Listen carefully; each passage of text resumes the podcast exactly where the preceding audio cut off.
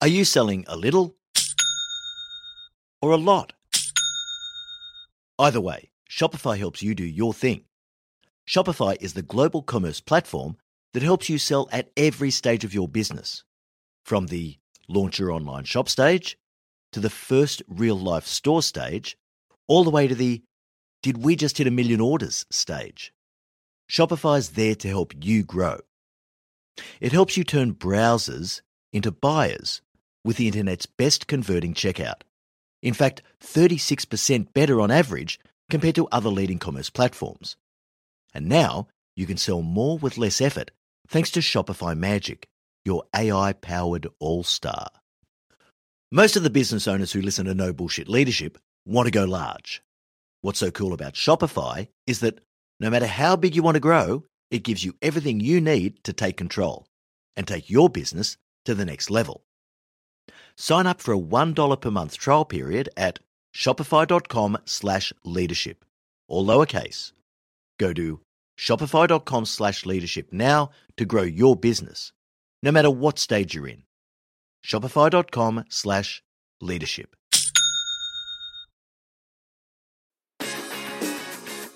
Welcome to the No Bullshit Leadership Podcast. In a world where knowledge has become a commodity, this podcast is designed to give you something more access to the experience of a successful CEO who has already walked the path. So join your host, Martin Moore, who will unlock and bring to life your own leadership experiences and accelerate your journey to leadership excellence. Hey there, and welcome to episode 262 of the No Bullshit Leadership Podcast. This week's episode, Don't Let Your Career Stall, a Q&A with Em. I've seen lots of really good people get stuck in their careers for all sorts of reasons.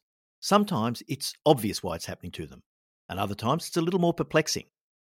We get questions from our leadership community all the time relating to career progression, and we've recently started to produce more content specifically to help take charge of your career.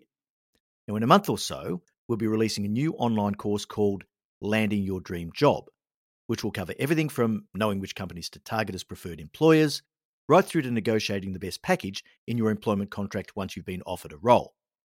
But today, we're going to do a bit of a deep dive into some of the factors that are going to put you on the fast track to promotion and career progression. And of course, the best way to deal with this topic is in Q&A format.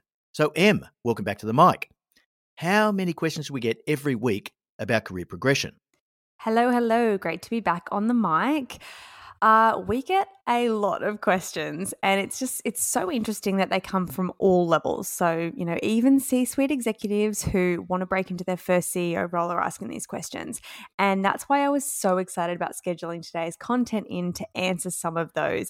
And obviously, you and I have been working on the uh, landing your dream job uh, course, which is going to be incredible as well. So a lot of exciting things happening.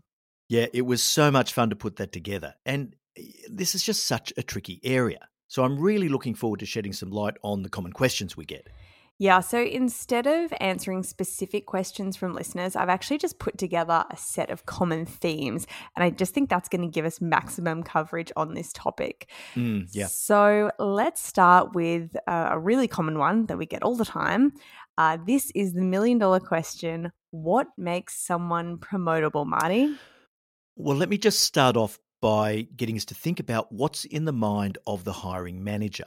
So, what does the hiring manager look for? First of all, of course, they want someone who can do the job.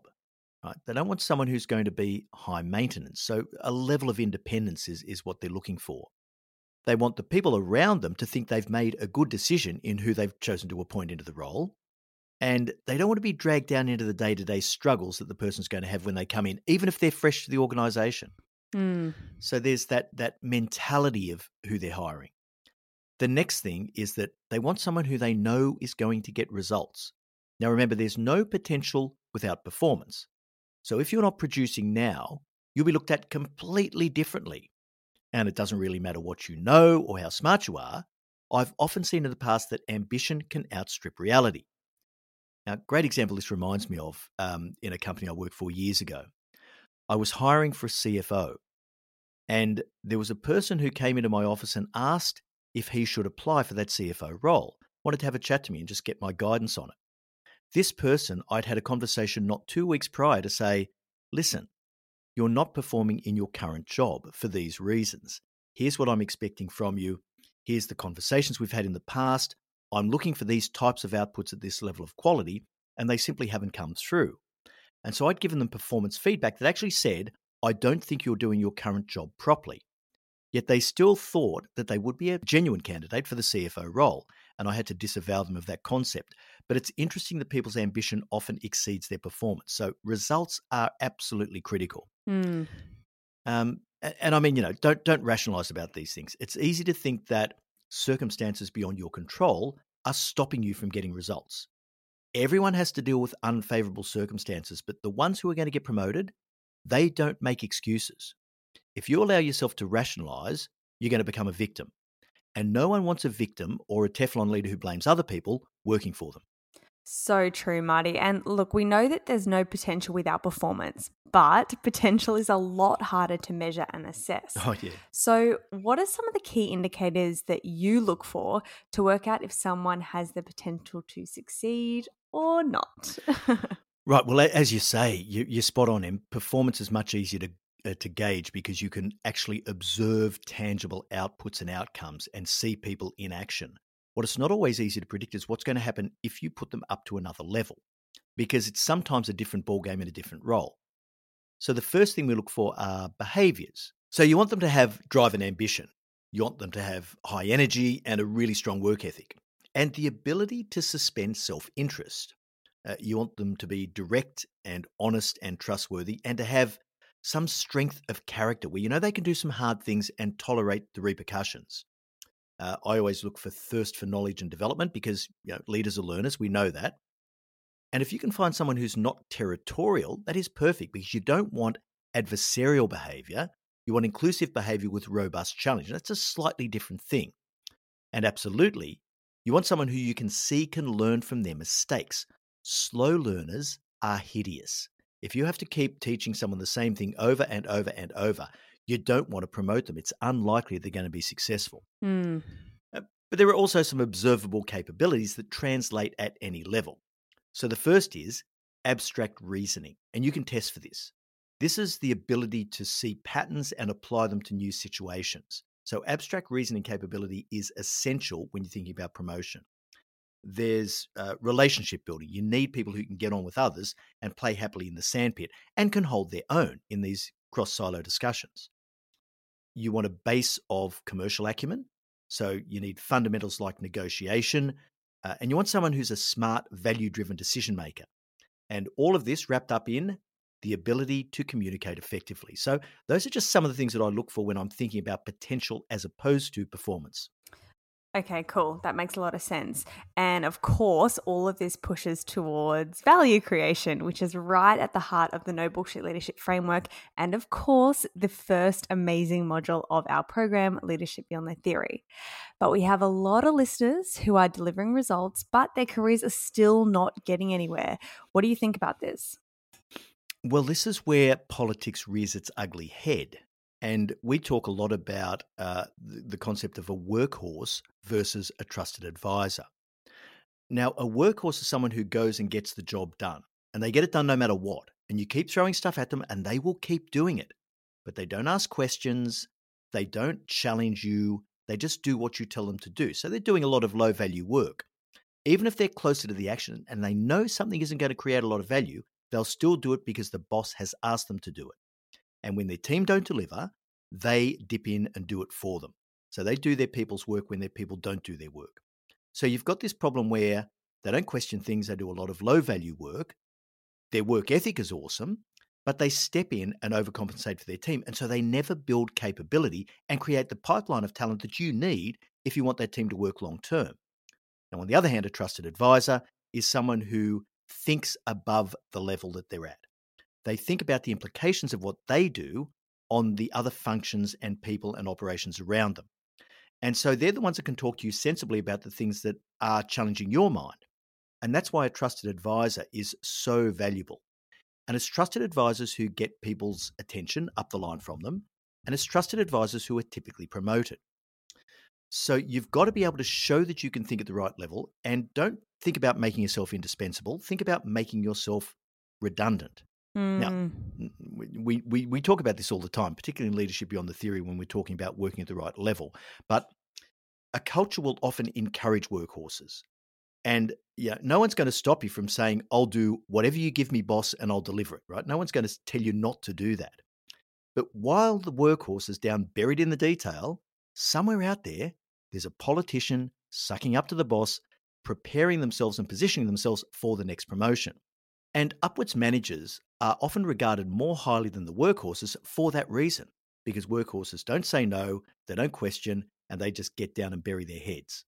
Okay, talking of workhorses, one of the things that I used to see um, with really hardworking bosses is that they wouldn't just focus on their job, they'd dip down into their people's work. This was pretty terrible for everyone. Um, yeah. And I know personally, as a direct report, I used to feel like I was being micromanaged. I lost a lot of drive and motivation. I've spoken about this on the podcast before. But on top of that, my boss was always too busy, buried in the detail to do the high level work that really needed her attention. And there was no leadership guidance or development. Is this something that we see quite a lot? Oh, such a common problem uh, that I saw in corporate. And a lot of careers stall simply because someone in a leadership role can't let go of the detail. So they lose their bandwidth to lower value work because they're doing work that you're paying other people to do. And they're not doing their own job, which should be making sure that the work program is the highest value use of resources that you have at your disposal, uh, challenging, coaching, and confronting people to make sure you're lifting their capability and getting the most out of them. There's a whole range of leadership jobs that simply don't get done when someone's dipping down into their people's work. And if you're buried in the detail, it comes out in everything you do. It comes out in the way you talk, it comes out in where you focus your attention. You can't build capability, develop talent, manage risk. Like that's the work of leadership. And if you want your career to flourish, you've got to show that you can think at the level above where you are, not the level below where you are.